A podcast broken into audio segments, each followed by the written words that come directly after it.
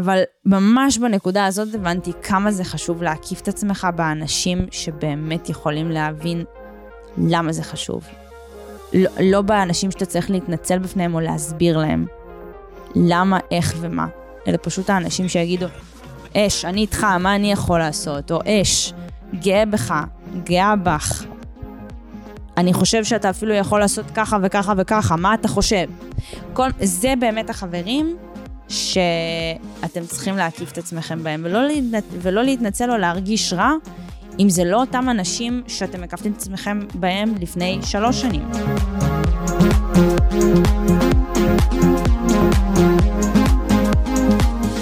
ברוכים הבאים לאינבוקס של מישל לשיחות בלי פילטר בהפקת ווידו פודקאסט, והיום אנחנו אשכרה בפרק הסולו הרביעי שלי כבר. עוד פעם אני מקליטה לכם מהדירה הקטנה שלי בניו יורק, אני שבוע וחצי לפני שאני חוזרת לארץ, ככה שזה פרק, אני חושבת, לפני האחרון. אני חייבת להודות שיש בזה משהו קצת ביטר סוויט, אני האמת מאוד נהנית לדבר איתכם ככה. אני מרגישה שבאמת uh, זה מקרב אותי יותר אליכם, ואני כל כך שמחה שאתם מקבלים את זה בצורה שאתם מקבלים. אבל uh, אני גם חייבת להגיד שאני מאוד מתגעגעת לראיין ולפגוש אנשים uh, כל כך מטורפים בעקבות הפודקאסט הזה, ואני כבר יכולה להגיד לכם שאתם יכולים לצפות uh, לשמות מטורפים, אני אחשוף אפילו שניים, לא אחשוף הכל, אני אחשוף שניים. יהיה לנו את ג'נדריקה המטורפת, אריקה היסטריקה, מה שנקרא, ואת ענבל רז, וכרגע זה מה שאני הולכת לתת לכם טיזר קטן, אני לא אחשוף הכל. אבל uh, עד אז, עד החזרה, יש לנו עוד זמן, והיום אני הולכת פשוט להיכנס איתכם לנושא הרביעי שלנו, שזה הסביבה שלנו. עכשיו אני בטוחה ששמעתם את המשפט הזה אלף פעם, סביבה זה הכל. ואני אגיד לכם משהו, זה משפט מאוד נכון. אני התחלתי להבין את העומק והמשמעות וכמה שהמשפט הזה נכון רק בשנה וחצי האחרונה. שמעתי אותו תמיד, גם כבת 13-14 אה, מההורים שלי, מאנשים יותר מבוגרים באותו זמן, וכמובן ששומעים את המשפט הזה רק יותר ויותר ככל שמתבגרים. אני התחלתי להבין כמה המשפט הזה באמת נכון, ברגע שלא הייתי בשום מסגרת.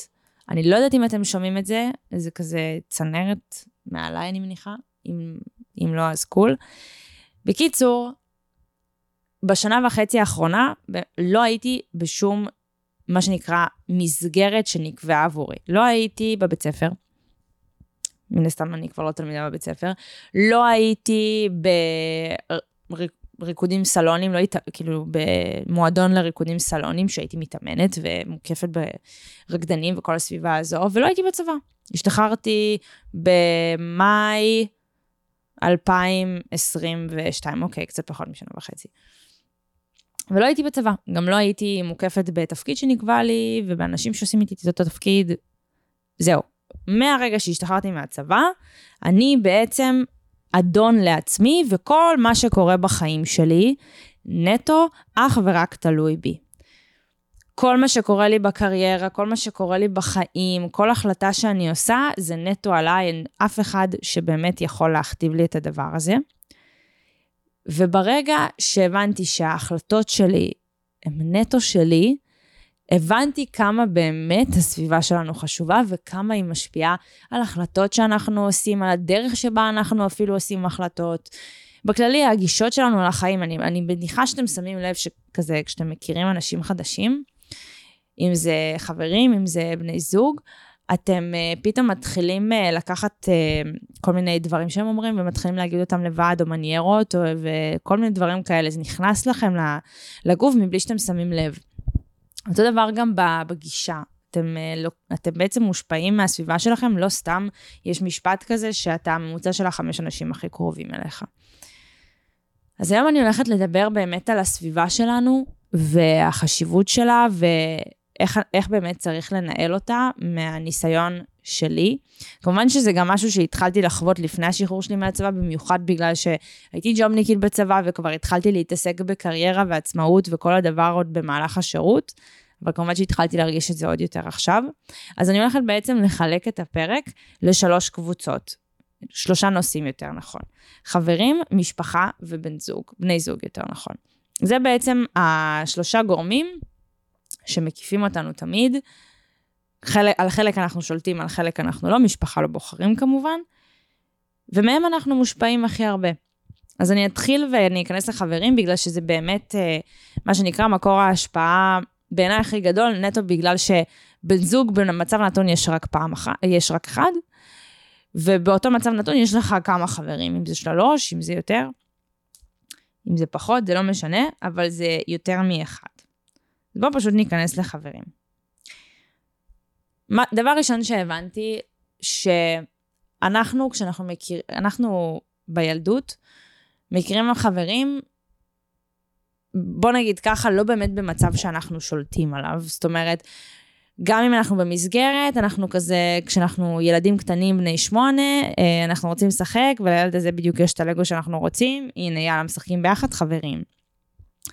או שהחברים שלנו הם נהיים הח... כזה, נהיים החברים שלנו כי ההורים שלנו הכירו בינינו. יש לי המון חברים מהילדות שההורים, שההורים בעצם התחברו לפני, והם הכירו בינינו, ובעצם כל האנשים שאנחנו מכירים, בוא נגיד ככה, אני חושבת שזה כזה עד גיל 15, כזה עד התיכון, בעיניי.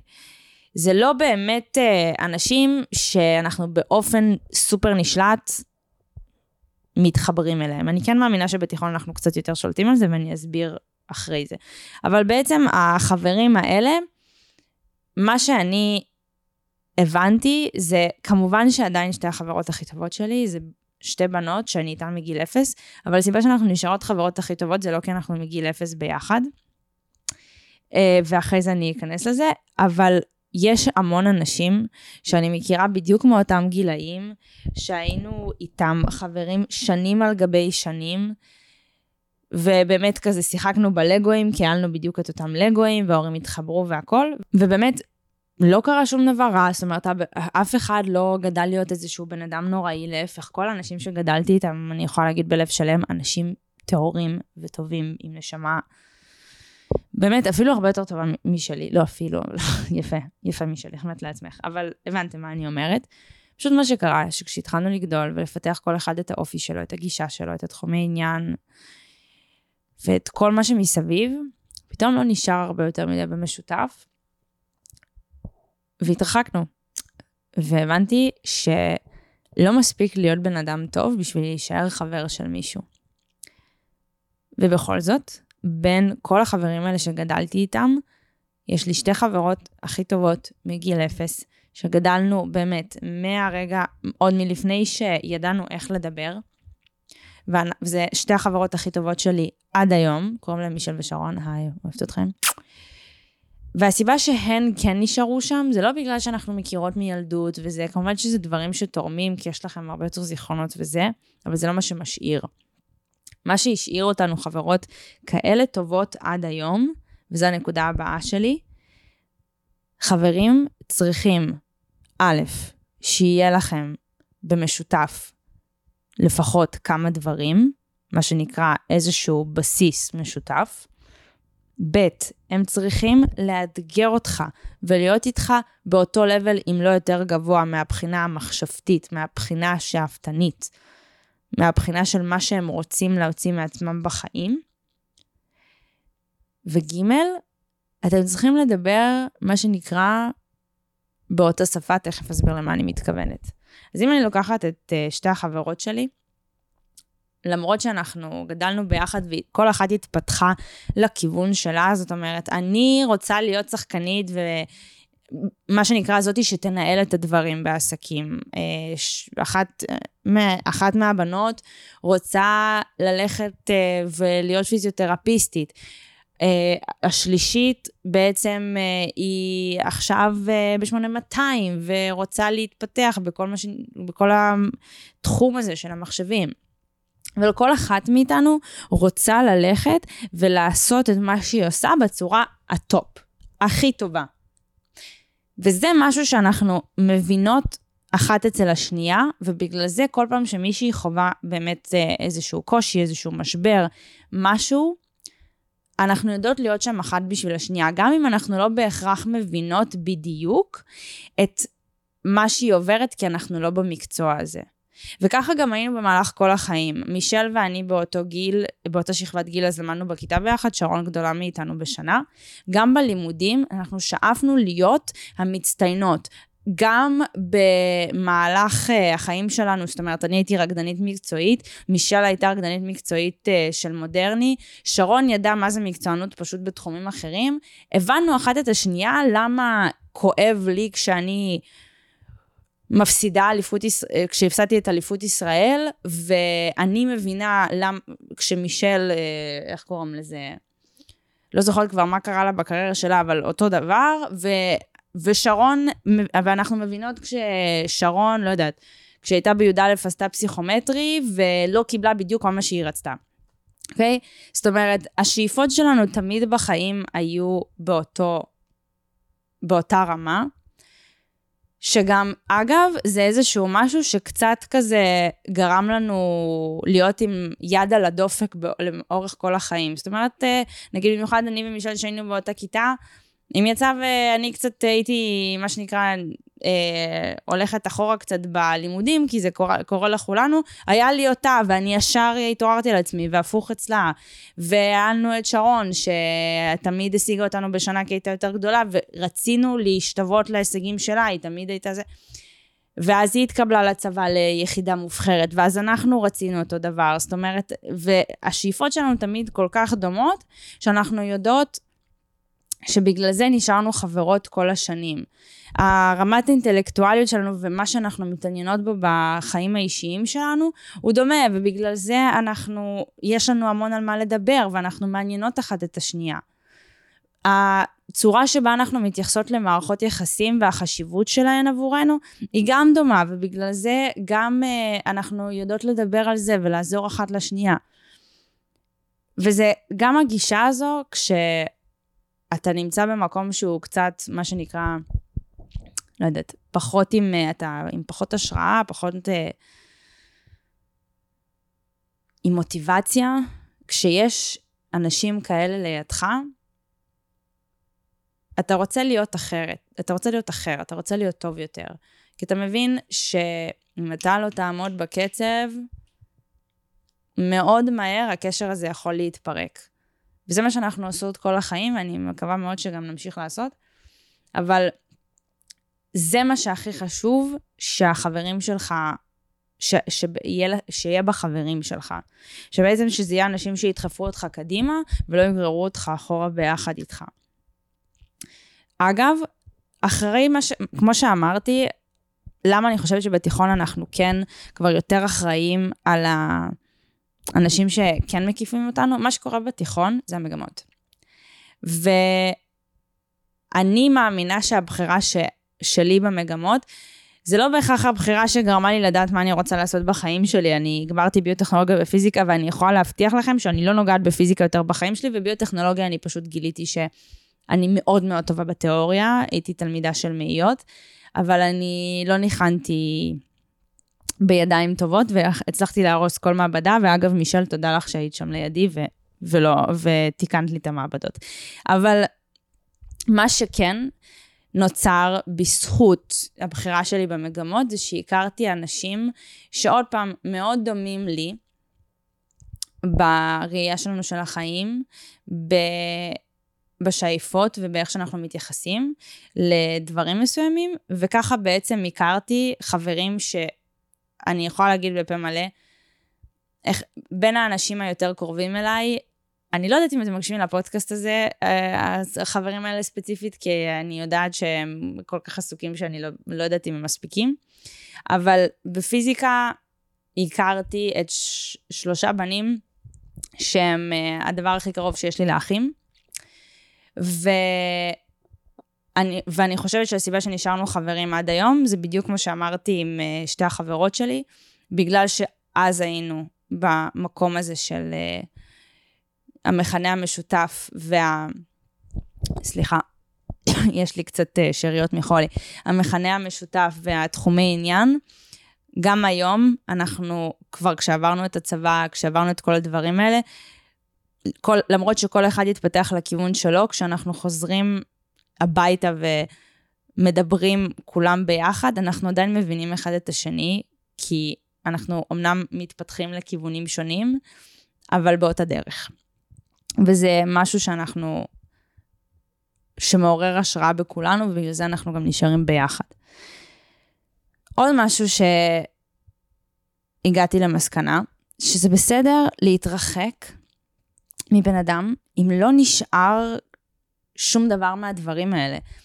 מה שעוד קרה לי בתיכון, זה שהכרתי עוד חברים שנכון לתיכון עשו לי מאוד טוב, ובאמת היה את כל הדברים האלה שאמרתי, במש... את כל הדברים האלה שמאוד חשוב לי, אבל גם מה שקורה, במיוחד בדמוגרפיה של הגיל אה, שמקשיב לפודקאסט הזה, שהממוצע גילאים הוא בערך הממוצע שלי עכשיו, 22.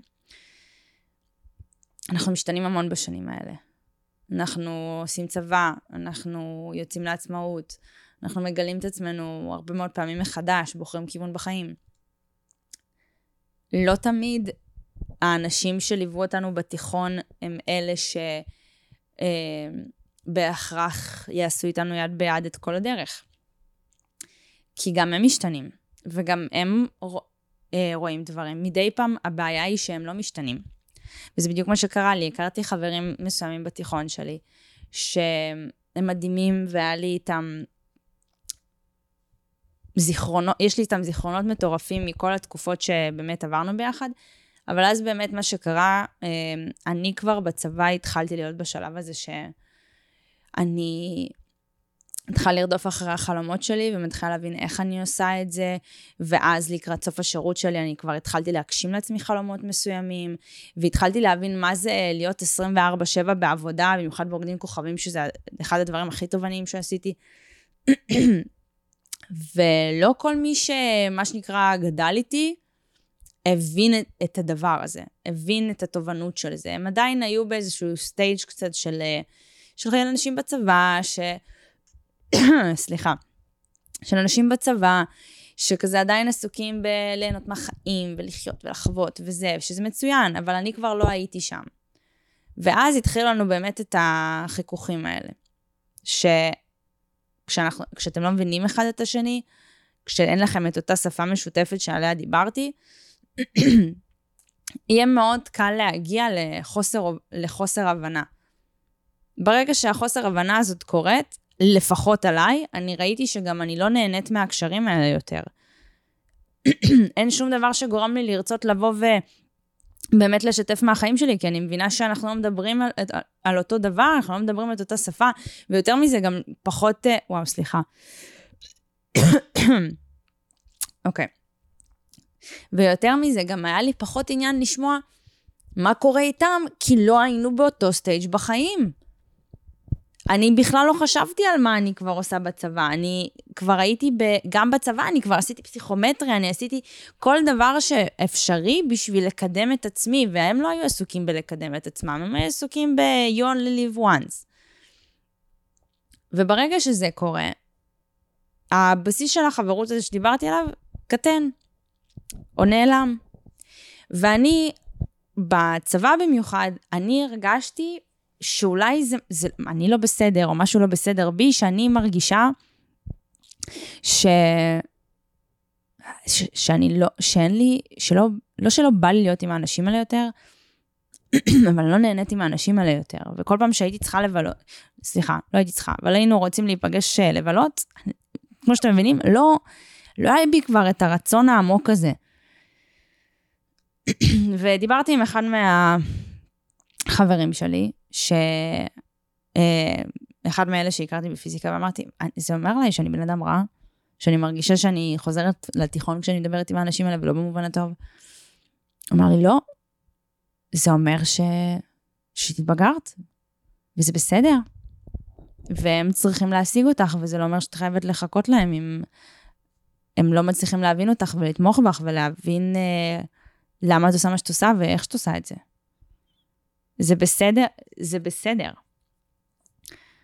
ואז מה שקרה, באמת התרחקנו באופן אה, טבעי, והרגשתי הרבה יותר טוב. הרגשתי שאין לי אנשים בחיים שמה שנקרא מעכבים אותי. לא הרגשתי שאני צריכה להתנצל על זה שאני 24-7 בעובדים כוכבים כי אני רוצה להיות בגמר, וזה מה שאני רוצה לעשות כרגע. זה, זה החלום שלי כרגע. לא הרגשתי רע ש... אמ, היה לי חברים שבמהלך הקורונה אמ, מאוד רצו לצאת ולבלות, ואני מאוד פחדתי לצאת ולבלות, כי, כי על שני הגל... מתוך שלושה גלי קורונה, על שניים מהם ממש בשיא, אני עבדתי, ופחדתי לחלות uh, בשביל... ולאבד את העבודה שלי. והם לא הבינו אותי. וזה גרם לי לסטרס מיותר. זה גרם לי לא להתרכז במאה אחוז שאני יכולה, במאה אחוז שאני צריכה, במה שבאמת חשוב. וברגע שזה נעלם, אני הרגשתי הרבה יותר מפוקסת על המטרה שלי, והרגשתי הרבה יותר שאני יכולה להתקדם, ובאמת התקדמתי יותר. כי לא התעסקתי בשטויות. ברגע שהבנתי שזה בסדר, ועדיין יש המון אהבה לאנשים האלה, ואנחנו עדיין מדי פעם כזה מדברים, כשיש את ההזדמנות כזה, לא יודעת, באינסטגרם, בוואטסאפ, אבל ממש בנקודה הזאת הבנתי כמה זה חשוב להקיף את עצמך באנשים שבאמת יכולים להבין למה זה חשוב. לא, לא באנשים שאתה צריך להתנצל בפניהם או להסביר להם למה, איך ומה, אלא פשוט האנשים שיגידו, אש, אני איתך, מה אני יכול לעשות? או אש, גאה בך, גאה בך. אני חושב שאתה אפילו יכול לעשות ככה וככה וככה, מה אתה חושב? כל, זה באמת החברים שאתם צריכים להקיף את עצמכם בהם, ולא, להתנצ... ולא להתנצל או להרגיש רע, אם זה לא אותם אנשים שאתם מקפתם את עצמכם בהם לפני שלוש שנים. אותו דבר, אגב, נוגע לאנשים רעילים. זאת אומרת, אנחנו הרבה פעמים, פעמים אה, נשארים בחברויות רעילות, כי אנחנו מכירים את האנשים האלה, כי, אה, לא יודעת, יש, יש בדרך כלל משהו בבסיס של זה, כי יש איזושהי היכרות מאוד ארוכה, או איזושהי הרגשה רעה, שאם אנחנו לא נהיה עם האנשים האלה, בדרך כלל... אה, שהם, אה, אנחנו מרגישים איזושהי אחריות עליהם, שהם אה, יתפרקו בלעדינו, שמשהו יקרה אם לא נהיה שם, כל מיני דברים כאלה ואחרים. הלו, אני מזכירה, הממוצע של האנשים שנמצאים בפודקאסט זה, זה בני 22, זה לא אחריות שלכם. האחריות שלכם זה קודם כל לדאוג לבריאות האישית, הנפשית והפיזית שלכם. אתם לא מרוויחים כסף מלדאוג לבריאות של מישהו אחר. אתם לא, אתם לא אמורים, אה, אגב, לפגוע בבריאות הנפשית או הפיזית שלכם בגלל מישהו אחר. ואתם, אז לחלוטין אותו דבר לגבי חברים רעילים. להתרחק ולא להרגיש רע לשנייה וחצי שאתם השארתם אותם מאחור. מה, שמס... מה שמביא אותי לנקודה הבאה. אנחנו הרבה פעמים, במיוחד כשאנחנו גדלים, אנחנו חושבים שככל שאנחנו נקיף את עצמנו ביותר אנשים, ויהיה לנו יותר חברים, יותר טוב. לא. זה גם משהו שאני אגב חשבתי, במיוחד בגלל שאין לי אחים וזה, אני הכי חשבתי שככל שיש לי יותר חברים, זה יפתור לי יותר את המצב. ממש לא. אני הגעתי למסקנה הזו במיוחד אחרי שהתחלתי להתרחק מהאנשים שדיברתי עליהם בנקודה הקודמת שלי, אה, כזה בשנה וחצי, בשנה וחצי האחרונה. עדיף שלושה חברים מאשר עשרה. אני יכולה להגיד באמת בביטחון מלא שיש לי, וזה גם הרבה בעיניי, שבעה חברים שהם באמת ממש קרובים אליי, שאני יכולה לדבר איתם על הכל. כל השאר הם חברים מאוד קרובים, הם חברים קרובים או אחלה חברים. אה, אבל בוא נגיד ככה, אני מודדת את זה לפי עם מי אני חייבת, אבל חייבת, חייבת, חייבת לחגוג יום הולדת, ומי יכול לחכות. לפי זה אני מודדת את זה. ופעם הייתי חושבת שהכי כיף לחגוג יום הולדת עם 40 איש, לא בהכרח עם... אה, אולי, גם עם 20 מהם זה אנשים שהם כזה חברים אה, למשהו, חברים לעבודה, חברים לכיתה, חברים לזה. היום אני מעדיפה לעשות את זה בצורה הכי מצומצמת שאני יכולה, שבעה עד עשרה חברים, ומספיק, והסיבה לכך, שכל פעם, ככל שאתה מוקף ביותר אנשים שמרימים אותך למעלה, ובאמת אתה יכול לדבר איתם על הכל, לא עכשיו חצי קלאץ'. אתה מרגיש הרבה יותר נאהב מאשר אם אתה מוקף ב-20, שעם כולם אתה לא באמת מרגיש שאתה יכול להיות הגרסה הכי טובה של עצמך, הכי כנה של עצמך, והכי...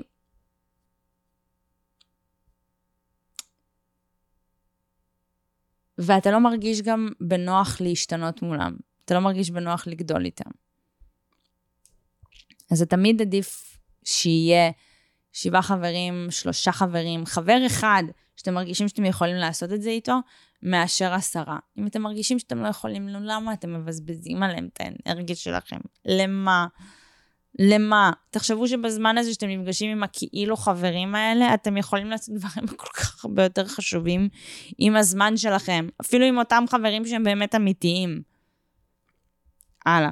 אני בעצם סיימתי עם הנושא הזה של, אה, של חברים, זה בעצם נוגע לכל האנשים שאתם תכירו. אתם יכולים להכיר כאלה אנשים בעבודה, אתם יכולים להכיר אה, אה, אנשים, אה, כמו שאמרתי, בבית ספר וצבא, באוניברסיטה או בחיים האישיים שלכם, זה נוגע לכולם.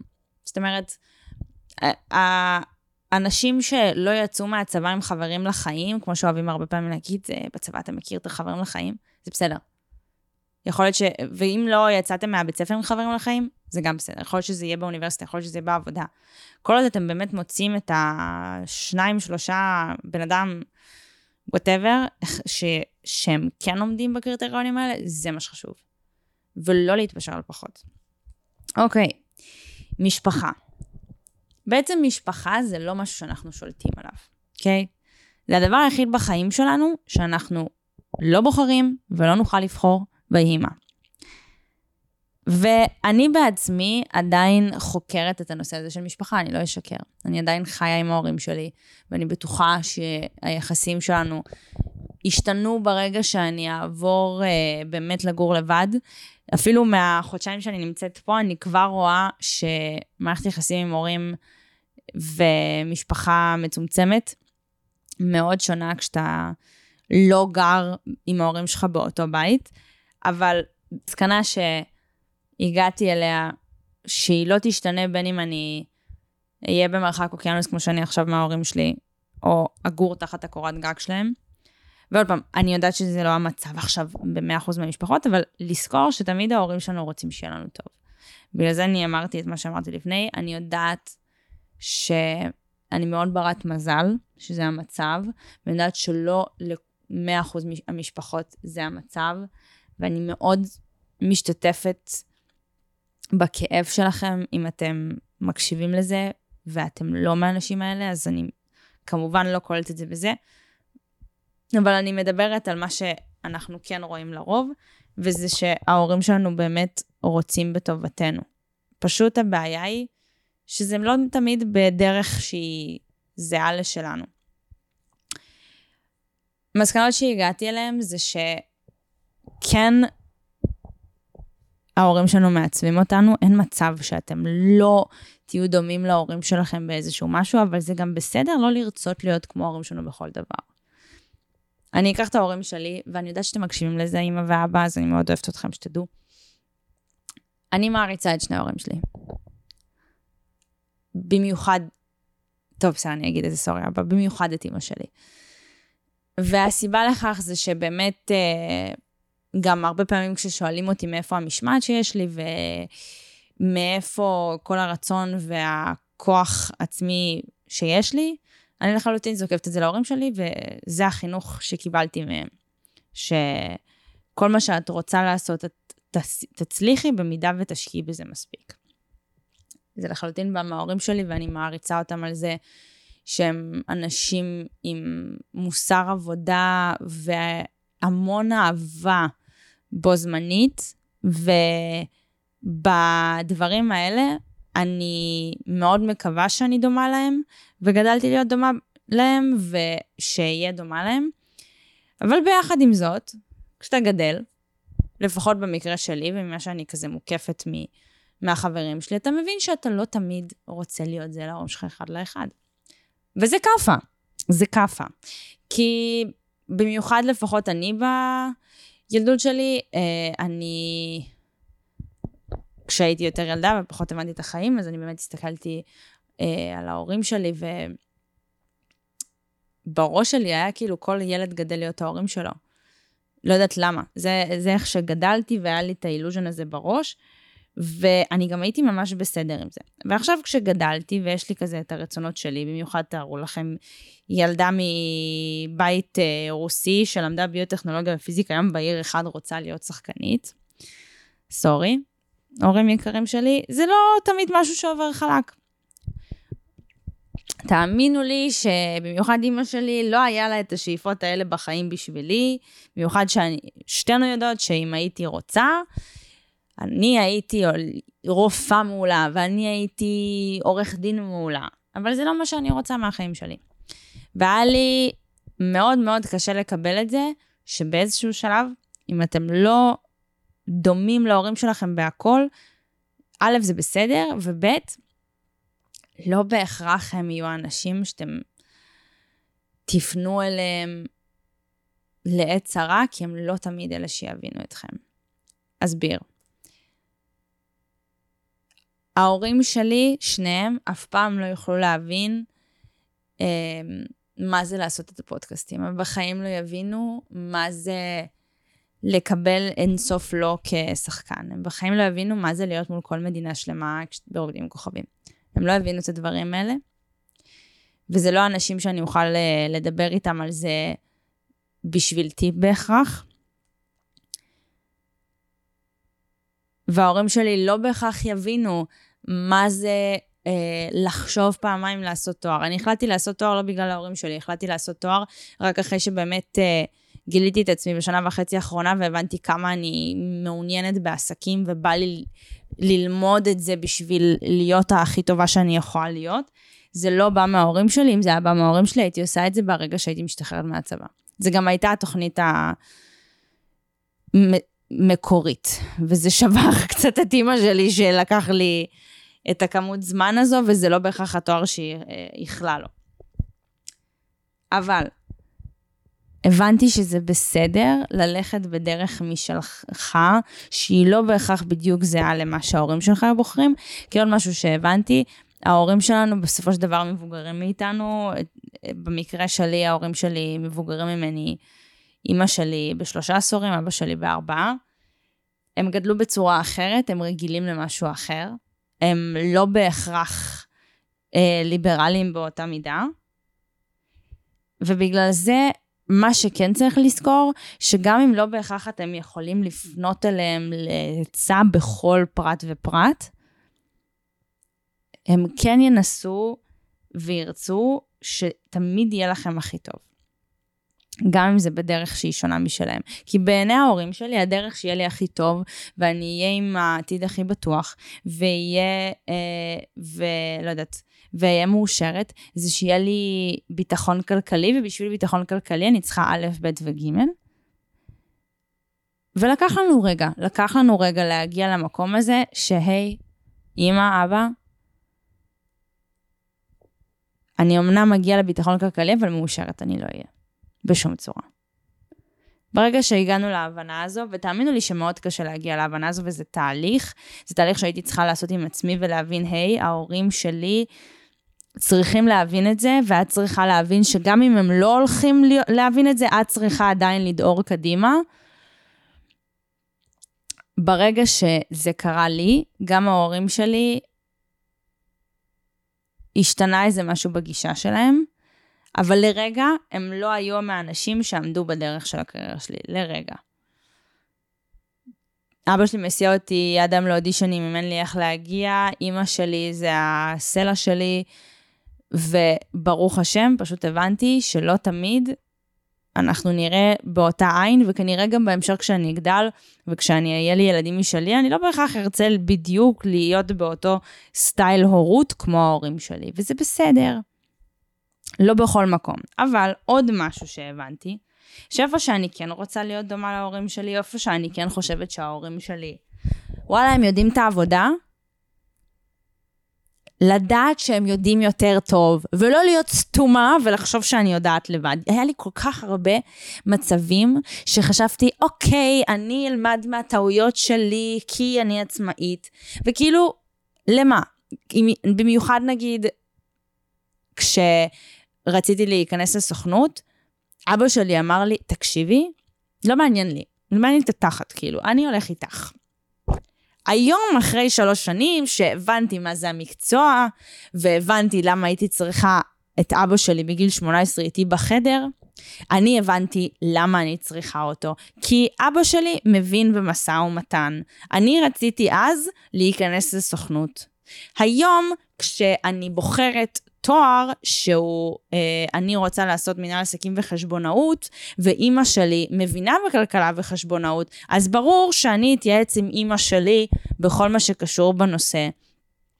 אם אני עושה משא ומתן, אפילו עכשיו כשבאתי לעשות את הפודקאסט, אוקיי? Okay? אני רציתי להיות uh, כמובן זאת שתנהל את המשא ומתן, אבל באתי לאבא שלי עם טיפים, אמרתי, מה אתה חושב שאני צריכה לעשות? איפה שאני כן רוצה להיות כמוהם ולהיות דומה להם, או לפעול בצורה שאני יודעת שזאת, ש, שההורים שלי כנראה היו פועלים באותה צורה, אז ברור, ברור. זה האנשים שהכי רוצים בטובתך, אנשים שהכי יקדמו אותך, אנשים שיהיו הכי שם. תשתמש במשאבים, להשתמש במשאבים האלה. מי עוד יעשה את זה, מי עוד יעשה את העבודה הזאת, העבודה העצמית הזאת בשבילך? בזכות ההורים שלי, ואני גם יכולה לראות את זה על חברים שלי, בתחומים שהחברים שלי ואני רוצים להיות דומים בהורים שלנו, אלה שכן מקשיבים להורים שלהם, נמצאים כבר במקום שונה לחלוטין בחיים שלהם, מבחינת אה, קריירה ואפילו זוגיות. וכל כל מה שקשור בתחום של ההתפתחות האישית, ואלה שמשום מה הולכים ראש בקיר, הם לא עוברים את הקיר שהם מתנגשים איתו בראש. זה לגבי המשפחה. בן זוג, אוקיי, אני הולכת לעשות את זה קצר, כי עשיתי כבר פרק שלם על כל, מה ש... על כל האהבה והזוגיות, פרק סולו, זה הפרק השני שנקרא עשר דיברות של אהבה. אבל מבחינת בני זוג, קודם כל, קחו כל מה שאמרתי על חברים, ושימו את זה גם על בן זוג, להבין שלהיות בן אדם טוב זה לא מספיק, ואהבה זה לא מספיק, כמו שחברים זה לא מספיק להיות בן אדם טוב, להבין שהבן זוג הזה צריך לאתגר אותך ולהיות איתך באותו לבל של שאיפה, ו- או אפילו גבוה יותר, זה בסדר להיפרד אם לא נשאר שום דבר מהדברים האלה במשותף, או שאתם לא עושים טוב אחד לשני, כי כמו שאמרתי, אהבה זה לא מספיק. בטח שאהבה רעילה, ביי ביי. כל מה שאמרתי על חברים, רלוונטי גם לבן זוג. מה שעוד אה, יותר חשוב בבן זוג מאשר חברים, אמנם הוא רק אחד, וחברים יש יותר מאחד.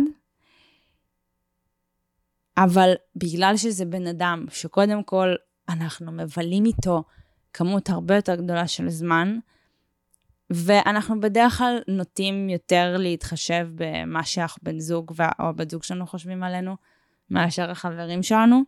כל הדברים האלה שנאמרו על חברים, עוד יותר חשובים, חשוב לשים לב אליהם בבן זוג.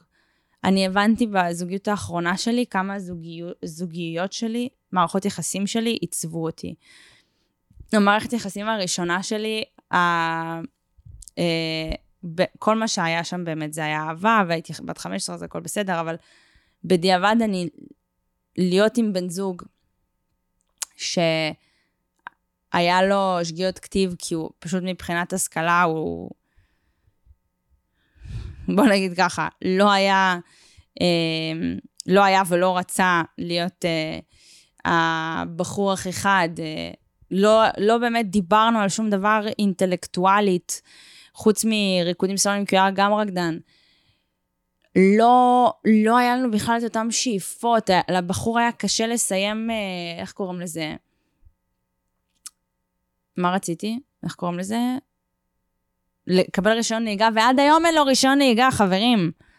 כי הוא פשוט לא מקים את עצמו לתחת וגורם לזה לקרות. כשיש כזה בן זוג, הוא פשוט יגרור אתכם למטה ביחד איתו. יגרור אתכם למטה ביחד איתו. וזה גם קרה לחברות שלי, שהיו במערכות יחסים, במיוחד זה הראשונות, עם לוזרים, והיו, ונפרדו מהאנשים האלה, והבינו כמה בקרקעית הן נמצאות. אז כשאתם בוחרים בני זוג, או בן זוג או בת זוג, שימו לב עוד יותר לקריטריונים האלה עוד בשלב שאתם מתחילים לצאת אחד עם השני. כי מה שקורה עם חברים, אין לנו שלב של כזה dating ואנחנו מחליטים להיות עם חברים או לא. זה פשוט קורה. עם בני זוג, יש את השלב של ה dating. אז כל הדברים האלה שצריך לשים לב אליהם, בזמן שאתם יוצאים איתו או איתה, זה השלב להבין את כל הדברים האלה, לא תוך כדי המערכת יחסים. במיוחד ככל שאתם יותר גדלים, ויש מצב שזה הבן אדם שאתם תתחתנו איתו, ואני מכירה מערכות יחסים שהבן אדם מתחתן עם הבן אדם הלא נכון, וזה משפיע על הכל, על העבודה, על, על הכל. שימו לב לדברים האלה של איפה אתם נמצאים בחיים ואיפה הבן אדם הזה נמצא בחיים, מבחינת גישה, אמ, מבחינת גישה, רצון, שאיפות, תכונות אישיות, איפה אתם נמצאים בכל הדברים האלה, שימו לב לזה עוד בשלב של הדייטינג בבקשה, ולא כשאתם כבר נמצאים במערכת יחסים. במערכת יחסים הנוכחית שלי, הבן זוג שלי אה, כל הזמן נמצא בעשייה. הבן אדם, סטודנט לרפואה, לקדם רפואה, בדיוק מסיים. שנה שעברה זכה במקום השני באליפות העולם בריקודים סלונים. תוך כדי הוא אה, ניהל עסק של בית ספר לריקודים. אחרי זה עשה כז, דבר כזה עבודה, עובד על סטארט-אפ, כאילו אלף ואחד דברים. וגם כשאנחנו מדברים על העבודה שלי, על העבודה שלו, אני חושבת על, אנחנו פתאום מעורבים באמת בחיים אחד של השני. הוא בחיים שלי, אני בחיים שלו. וזה מה שנקרא בן זוג שמשפיע עליך לטובה, וסביבה שמש... והוא חלק מסביבה שמשפיעה עליך לטובה. הוא גורם לך לרצות להיות יותר טוב, הוא גורם לך לרצות להשתפר לא רק בשביל עצמך, אלא בשביל הבן אדם הזה שנמצא לידך ואתם צריכים לעבור מסע ב... ביחד, משותף. סליחה. וזה מה שחשוב שיהיה בבן זוג שלך, כי הוא הכי משפיע עליך. הוא הכי יגרור אותך למטה אם הוא יהיה נמוך יותר, והוא הכי יוביל אותך למעלה אם הוא יהיה גבוה יותר. חוץ מזה, באמת אני חושבת שסיכמתי, כמו שאמרתי בפרק אה, עשר דיברות על אהבה, כל מה שקשור בעולם הזוגיות, כי זה גם מאוד מתייחס לעניין הזה של בן אדם שמשפיע עליך מבחינת סביבה. אז אם אתם רוצים לשמוע, יש לכם אה, אותו בפלייליסט של הסרטונים שלי. וכמו תמיד, היה לי כיף איתכם ברמות. אני מאוד מקווה שקיבלתם ערך מוסף מהסרטון הזה, וקיבלתם איזה שהם דברים חדשים. ואם כן, וגם אם לא, ופשוט אהבתם, אז תעשו לייק, תעקבו, תשתפו. אני לא מאמינה שזה כמעט הפרק האחרון של הסולואים, לפחות לתקופה הקרובה. אוהבת אתכם ברמות על חלל, ומתגעגעת כבר לארץ בטירוף, אתם לא מבינים. אני מתה כבר לחזור, אין על הארץ בסופו של יום. וזהו, אוהבת אתכם המון, ונשיקות, נתראה בפרק הבא. Okay.